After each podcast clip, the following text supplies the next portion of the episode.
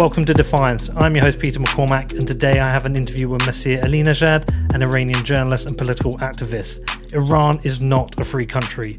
The ruling elite prevent free and fair elections, banning opposition voices from standing, while funding terrorism and proxy wars across the Middle East. Protests against the regime are met with brutal resistance, and the uprising in November 19 led to an internet blackout with an estimated 1,500 protesters killed. Women face severe oppression in Iran. They cannot be seen in public without a hijab, leave the country without their husband's permission, or even sing, dance, or attend football matches. In this episode, I'm joined by Masih to discuss the Islamic Republic regime, human rights and freedom of expression, and the protest that calls for change. But before we get into that interview, I do also just need to thank my sponsor Kraken, the best place to buy Bitcoin, consistently rated the best and most secure cryptocurrency exchange. Kraken puts the power in your hands to buy, sell, and trade Bitcoin. Are you a Bitcoiner? If not, and you would like to learn more about Bitcoin, then please check out my other show, What Bitcoin Did, which Kraken also sponsors. And I also have a beginner's guide on there, which can help you understand everything related to Bitcoin if you're new to it. Bitcoin is a decentralized peer to peer digital currency without any central authority. By not having a controlling party required to validate transactions, Bitcoin is both trustless and permissionless. It is also an opt out of government fuckery. And as Edward Snowden said, Bitcoin is freedom. If you want to find out more, head over to kraken.com. Also, if you enjoy Defiance and want to support the show, please do leave me a review on iTunes and subscribe to the show. Follow me on social media and share this out with your friends and family. If you do have any questions about this or any of my other shows, please do feel free to email me. My email address is peter at defiance.news. The reason why we fight is to draw attention to issues and to fix it. Resilient, resolute, defiant in the face of impossible odds. We are in the beginning of a mass extinction, and all you can talk about is money. Hundreds of protesters turned out singing Glory to Hong Kong, an anthem of defiance. Hello, Masih. How are you? Thank you so much. I'm good. No, thank you. I've seen you present a couple of times now. You're always energetic. I always love your approach. And um, I had you down here as journalist, activist, and I had troublemaker. yeah, I, I would love to be a troublemaker for the oppressors. That actually scares the government. And we have so many badass in Iran. I'm just one of them. A professional troublemaker. Let, let me ask you first um, how's your brother doing? And do you have any contact with him? Um, uh, the only news that I have uh, from my brother it's um, from his lawyer, which mentioned on his Instagram and Twitter about the first court hearing that my brother was questioned by a notorious judge called Qazi Moghese just about my activities, which is not fair. You know, I live outside Iran and I um, fight against the Islamic Republic, the religious dictatorship, compulsory hijab, and they have to punish me. They shouldn't go after my family. So they interrogated my mother for two hours, my 70 year old mother, who has nothing to do with my campaign or my activities. And um, they were trying to bring my mother on Iranian national television to disown me publicly. So my mother refused, and that's why they arrested my brother. And now my brother is in prison. It has been eight months. So, but I have to be strong because the reason that they do that, they want to break me. Most important than this, they want to take my focus away from what I have been doing and they want me to stop giving voice to voiceless people, to do what I do as a journalist and women's rights activist. And so that is why I look at to the mothers of those people who got killed in Iran protest, in Iran prison. They never kept silent. I look at to those women of White Wednesdays who removed their hijab. Now they receive jail sentence, some of them like 16 years, some of them nine years, 10 years. They don't give up. They never said that they regret. So they keep fighting the religious dictatorship. So I look at them and I keep going. Right. So for people who don't understand, a lot of people know various bits about Iran, but the people who tend to listen to my show might might know not know as much as uh, certainly not know as much as yourself. Can you give an understanding of what the regime is like in Iran and how they managed to hold on to power? To make it easy for people to understand, I have to say that the Islamic Republic of Iran, it's like ISIS in power. Believe me. I'm to now prove that and give you some example. In Iran Fars News Agency, one of the official news agency, they were like announcing that look, ISIS forced women to wear hijab from the age of 13. Let me tell you, the Islamic Republic forced girls to wear hijab from the age of seven. If you don't cover your hair from the age of seven, you won't be able to go to school. You won't be able to get an education. You won't be able to get a job. You won't be able to, to get any kind of documents. You won't be able to live in your own country. And apart from all these, if you're unveiled in public, then you get lashes. So you see, this is what kind of things like ISIS has been doing. But Islamic Republic of Iran made these like laws, and then if anyone protests that, they said this is a law and you have to respect the law.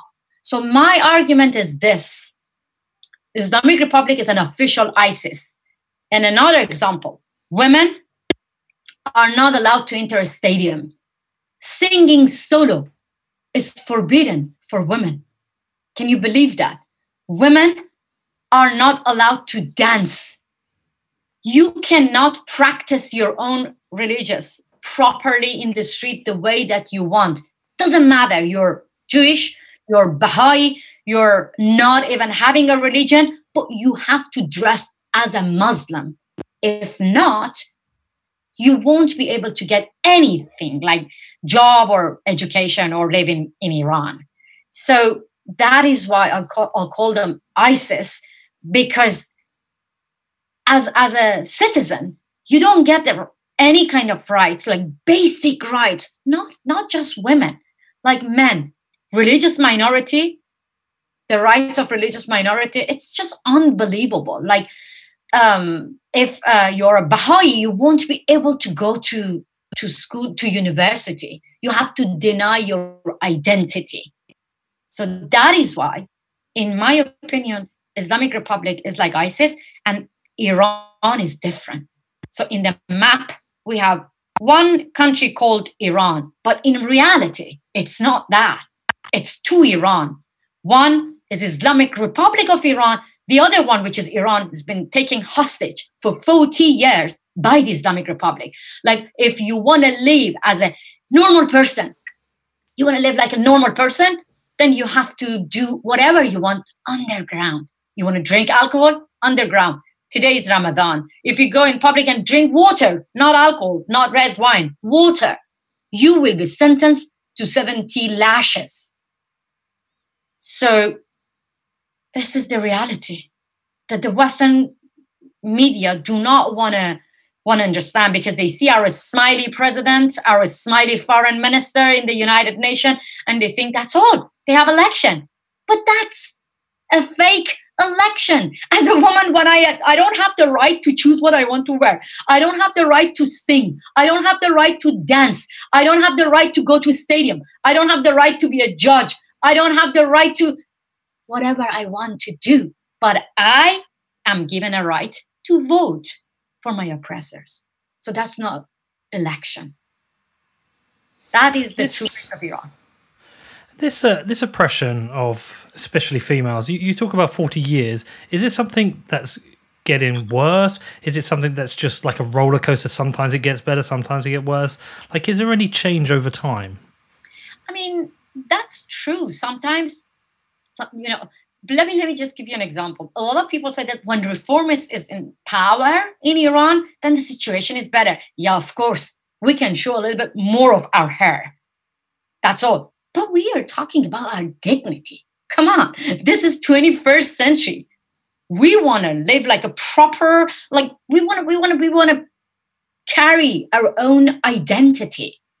That's all. Yeah, change the situation can change. Like when Khatami was in power, people were like women were like a little bit more free to show a little bit more of their hair but it's still as a girl from the age of seven if you don't uh, wear compulsory hijab the islamic dress code you will be kicked out from school.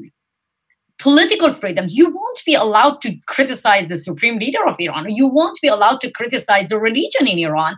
So for me i don't see any change because this is 21st century and I want to enjoy my true self. As far as the Islamic Republic is in power, doesn't matter. Reformist, conservative, fundamentalist.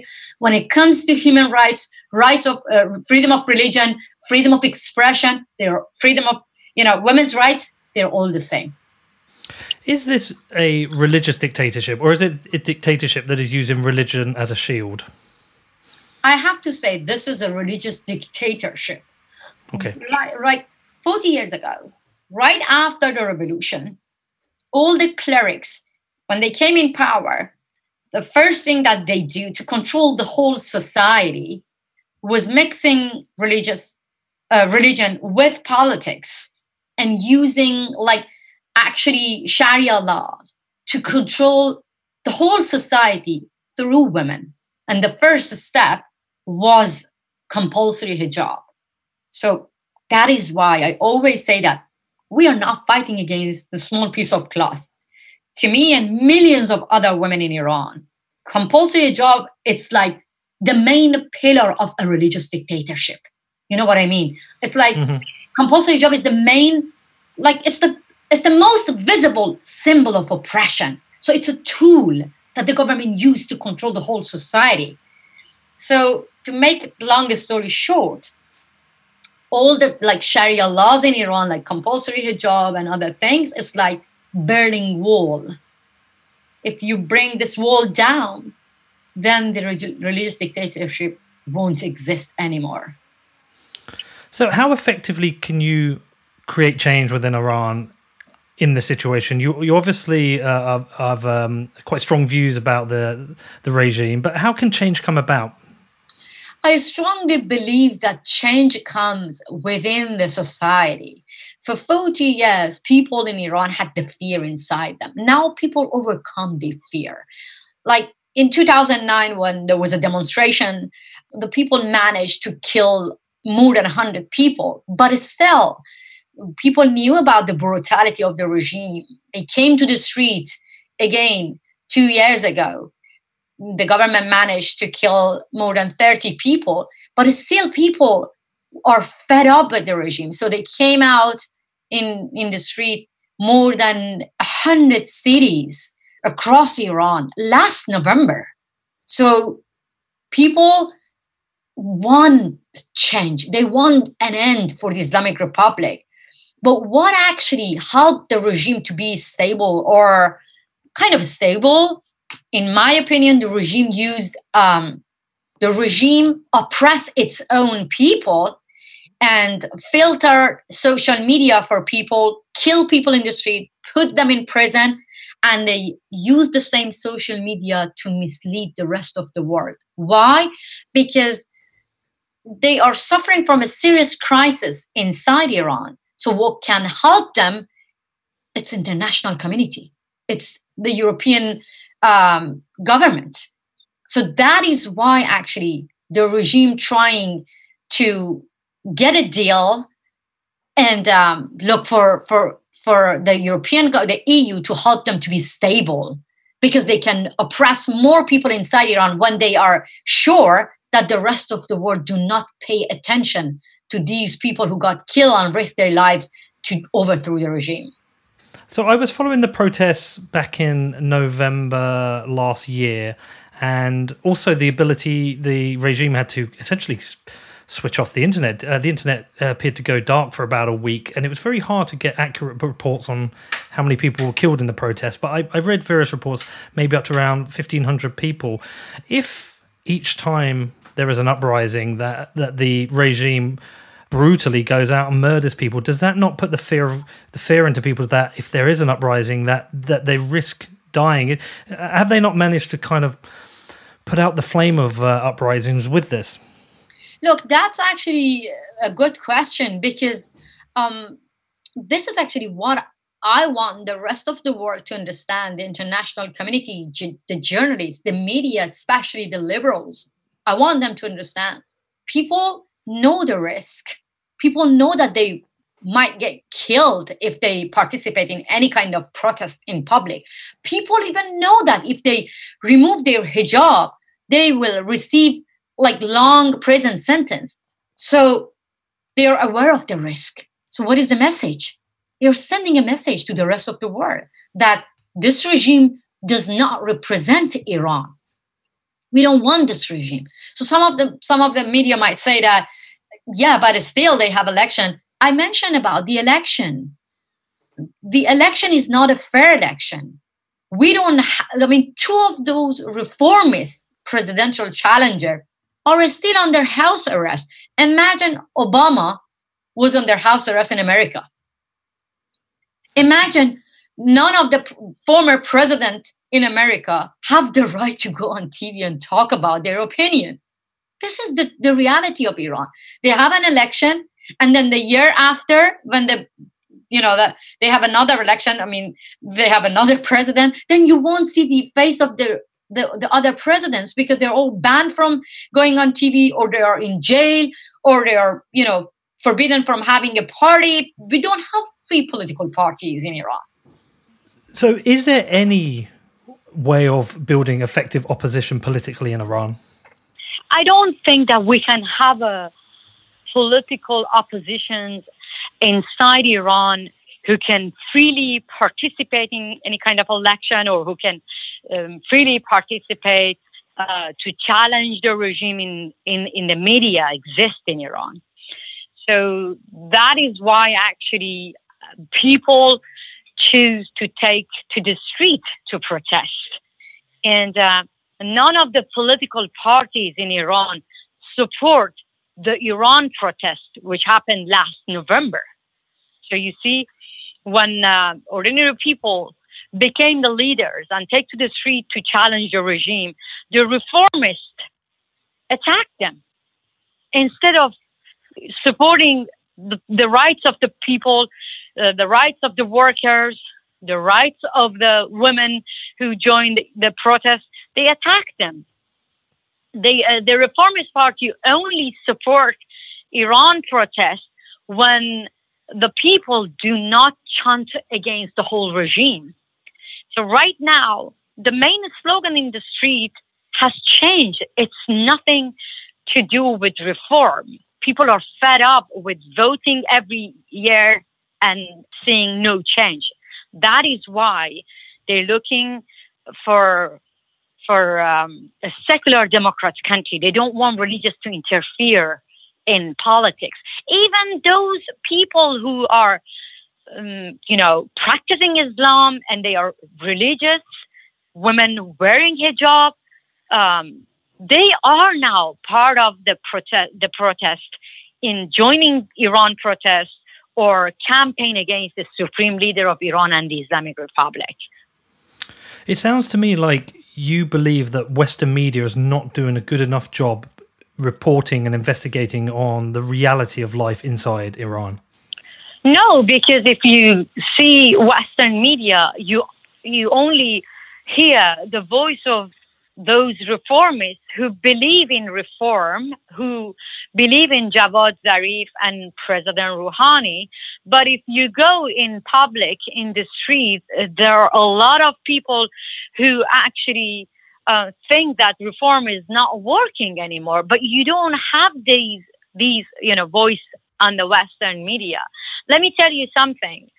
Recently, there was a huge campaign actually echoing the voice of Javad Zarif about sanctions in saying that mm, people in Iran are dying because of sanctions. So I am not saying that sanction does not hurt people. Of course, of course, sanction hurts people. But why we don't hear any voice in the Western media about people, ordinary people, saying that when there was no sanction, people were dying because of corruption, because of mismanagement, because of religious dictatorship. We don't hear any voice on Western media actually giving a better picture of the situation in Iran, saying that while people in Iran are suffering from sanctions, the regime proudly sends money to Syria, to Lebanon, to Yemen, to Iraq. And there is a video of Hassan Rouhani saying that although we were in a very hard economic situation in Iran, we didn't have money, we were suffering from sanctions, but proudly we sent guns and money to Iraq. There is another video of actually Hassan Nasrallah saying that um, until Iran has money, the Islamic Republic has money, then we, the Hezbollah, have money as well. We have video from Javad Zarif, the foreign minister, saying that I am proud that the people in Iran are under pressure because of helping Lebanon, Syria, Iraq. These are the videos that in Persian we hear them, but we never, never hear them in Western media. So, mm. and another thing, another example, if people are suffering from sanction, and which is true, then why the regime in Iran do not cut the budget of more than 40 religious institutions. So you see, this is the corruption of religion, uh, in, religion interfering in politics. The budget of two websites of two Ayatollah, as they call themselves, Khomeini and Khamenei, the budget of these websites increased while the government said that we don't have money and they increased the price of gasoline in Iran. So you see, the poor get poorer and the rich get richer under the Islamic Republic because of the corruption of these mullahs. So what we don't we don't hear that. Another thing is right now, 50 women are in prison, and 10 of them, uh, part of their accusation is just you know removing their compulsory hijab and protesting compulsory hijab. I mean, they receive long prison sentence because of bravely protesting compulsory hijab. So guess what happened? In the Western media, we don't see any solidarity, especially from female politicians. They go to my country, they only care about having, you know, commercial contract, business with the Islamic Republic. They obey compulsory hijab law without saying a single word the High Representative of the European Parliament, Catherine Ashton, before getting Iran deal, she said to the Islamic Republic that if I want to come to Iran, there is a condition that I have to meet with the human rights activists. So she did. Hmm. It was before Iran deal. But right after the deal, the High Representative of EU, Federica Mogherini, went to Iran. She didn't care to meet with those human rights activists because they used human rights as a tool to get the deal. And then after getting the deal, they buried human rights. That's the problem. There's another thing I'd like you just to talk about a little bit because it was I first became aware of it with your presentation at COVIDCon, where just correct me if I've got this wrong, but I think you referred to the Ayatollah's sons having an investment company and the corruption with regard which surrounds this. Am I correct in this? Is my memory right? No, I said the Ayatollah's son. They have their own, yeah, they have their own institutions, and um, they get budgets from the parliament. Can you believe that? And then the regime says that we don't have money to uh, to uh, you know help people for uh, medical supplies that's actually what has been missing in the Western media. Then the people inside Iran get frustrated because they know that the Revolutionary Guards actually took like the whole I mean it's not me saying that, but people inside Iran were actually chanting against the Revolutionary Guard because they took the economic hostage. And uh, people were saying that our version of ISIS is the Revolutionary Guard because they are not even took the uh, economic hostage. They actually took the people hostage as well. The, the Revolutionary Guard is the one actually beating up people, arresting the activists, and um, torturing people, killing people in the street while they protest peacefully. But the Western media call Qasem Soleimani like a hero. So this is like the, the, the hypocrisy that we are suffering. That you know the West cares about human rights, but when it comes to Islamic Republic, they keep silence because because they want to have a they want to have a deal. And sometimes even I don't trust the American government, while you know the President Trump abandoned the Kurds in Syria. I was like, you know, if President Trump get a deal with Iran, then does he really care about human rights in Iran? That worries Iranian people. You know that well, that's that's the main concern. That people getting killed, risking their lives. Fifteen hundred people got killed in last November. Mm-hmm. Seven thousand people got arrested. Women are in jail for their basic rights. So imagine if the American government have a deal, then what's going to happen to human rights? That's the main concern. And, and, and, and as, a, as a human rights activist, this is my goal. I want all the international community to understand that human rights should go first. Nobody should bury human rights under any kind of political agenda. That's all.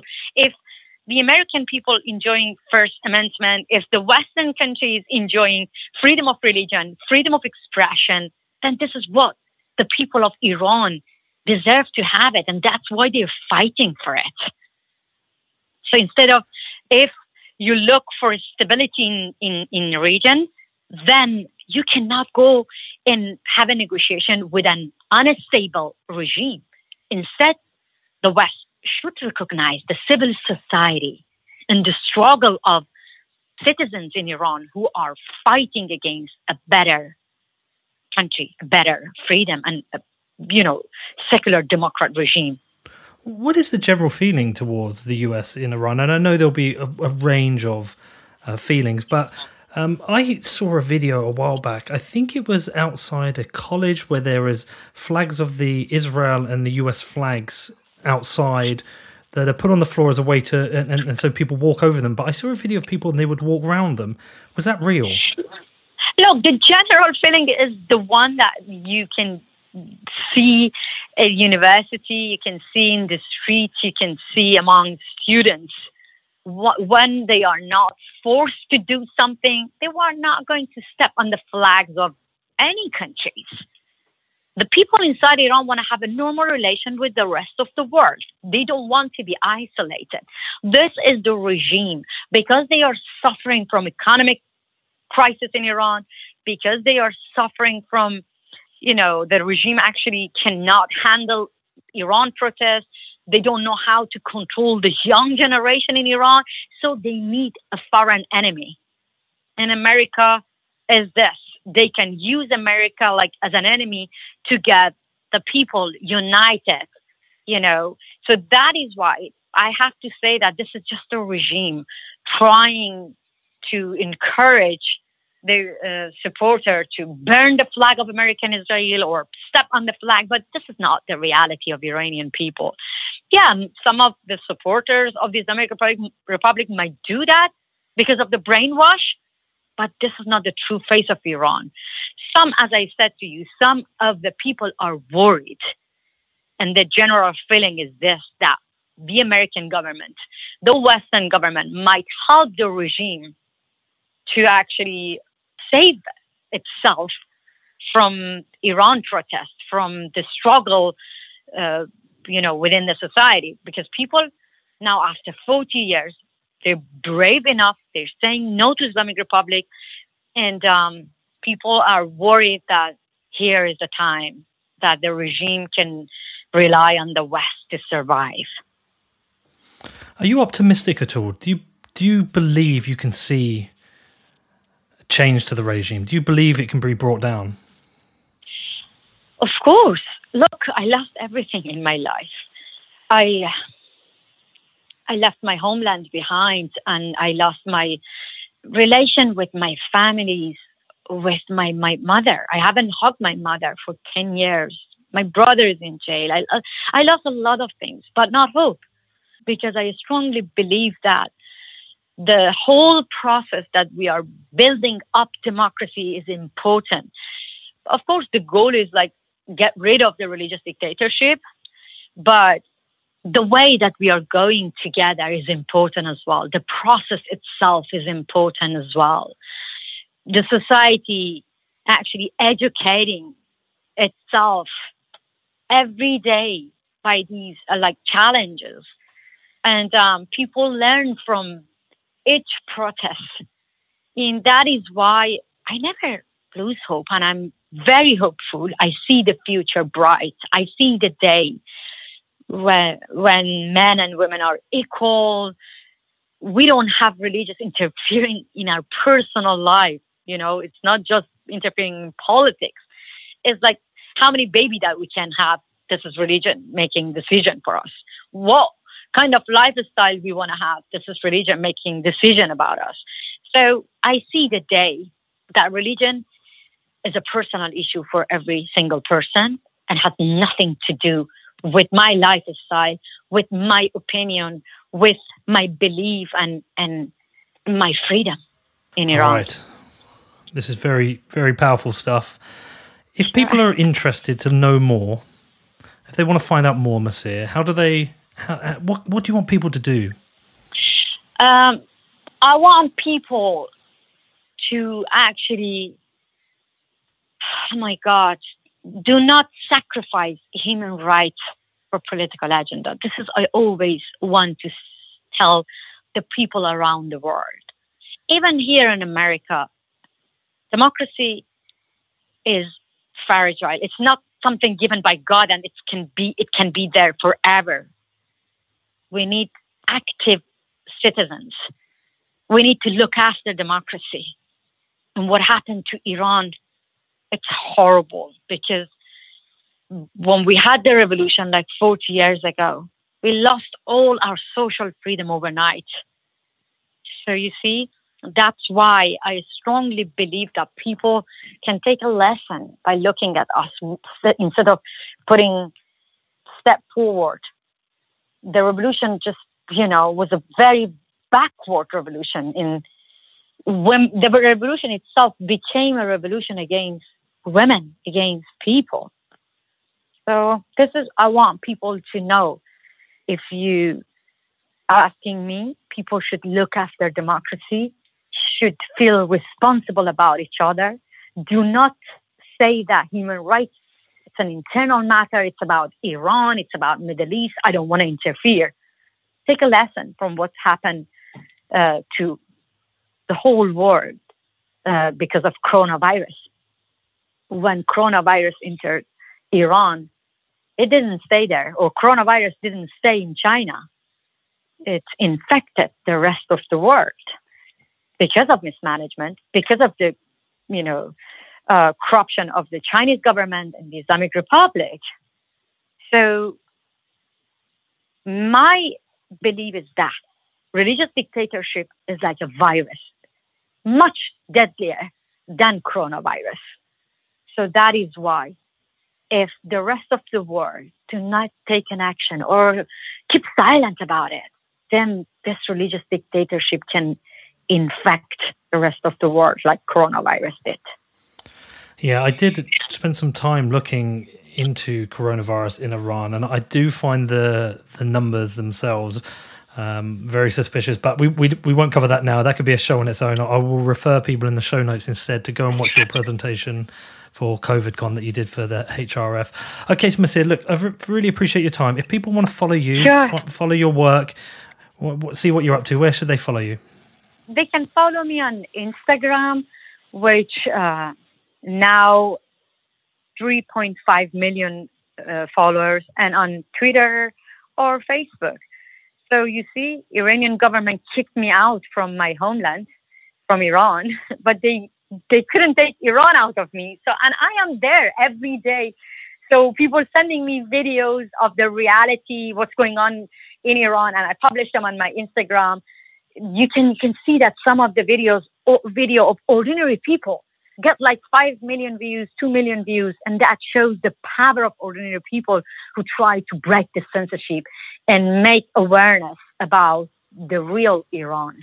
You have three and a half million followers on Instagram. Yes. so I'm not an actress. I'm not, a, you know, a model. I'm just a normal, uh, you know, I, I'm just just a voice, a platform for those women and men who want to express themselves, but they don't have any media inside Iran.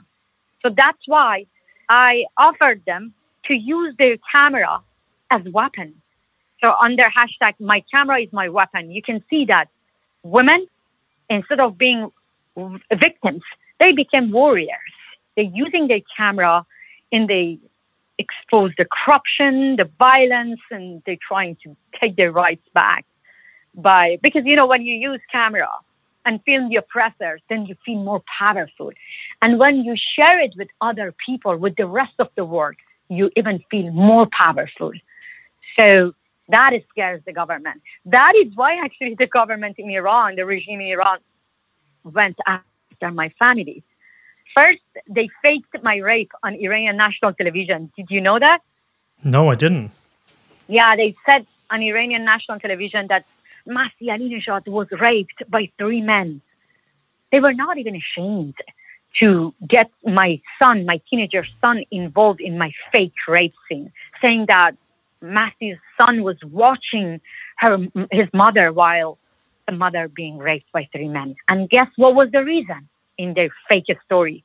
They said that because Masih started to undress herself, then men, you know, raped her, so then she deserved it. So this is the mindset of this regime. So then that didn't work. They couldn't stop me from doing my, my activities against the regime. So then they after they went after my family. They brought my sister on TV to disown me publicly, which she did. My mother refused to go on TV, and then they arrested my brother. You see, sometimes it, my heart, like like somebody, I don't know how to, to, to describe. Somebody can. It's like I cannot breathe when I talk, think about my family are being hostage in the hands of Iranian government. But what gives me hope is like they're scared of me. You know, they're scared of me and millions of other women like me, and that's why they are miserable. So I have two options: to feel miserable every day, or to make my oppressors miserable. I choose the second one. well, then you yeah. need to keep up the keep up the good fight, Masih, and then hopefully. Yeah, sure when this uh, lockdown ends and the next HRF happens, perhaps Oslo or New York, I'll actually come and say hello to you this time, and we'll uh, we'll catch up in person. Uh, yeah, together we are for... stronger. Yes, thank yeah. you so much for giving thank me a platform. No, thank, thank you. you. and keep doing everything you're doing. Um, sure. And uh, hopefully, we'll see you again soon. Take care. Sure. Thank you so much, and bye.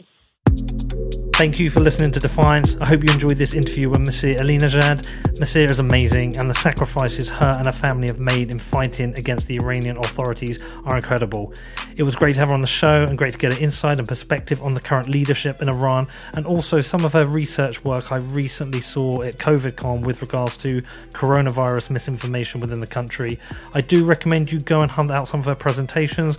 I saw her present in New York, and I also followed her COVIDCon presentation online. She's done a bunch of work for the Human Rights Foundation, so I recommend going and checking that out. Before we close out, I do need to thank my sponsor Kraken, the best place to buy Bitcoin, consistently rated the best and most secure cryptocurrency exchange. Kraken puts the power in your hands to buy, sell, and trade Bitcoin. You can find out more at kraken.com, which is K R A K E N.com also, if you want to support the show, please leave me a review on iTunes or subscribe to the show, follow me on social media, or share it out with your friends and family. If you have any questions about this show or any other show I've made, please feel free to email me on peter at defiance.news.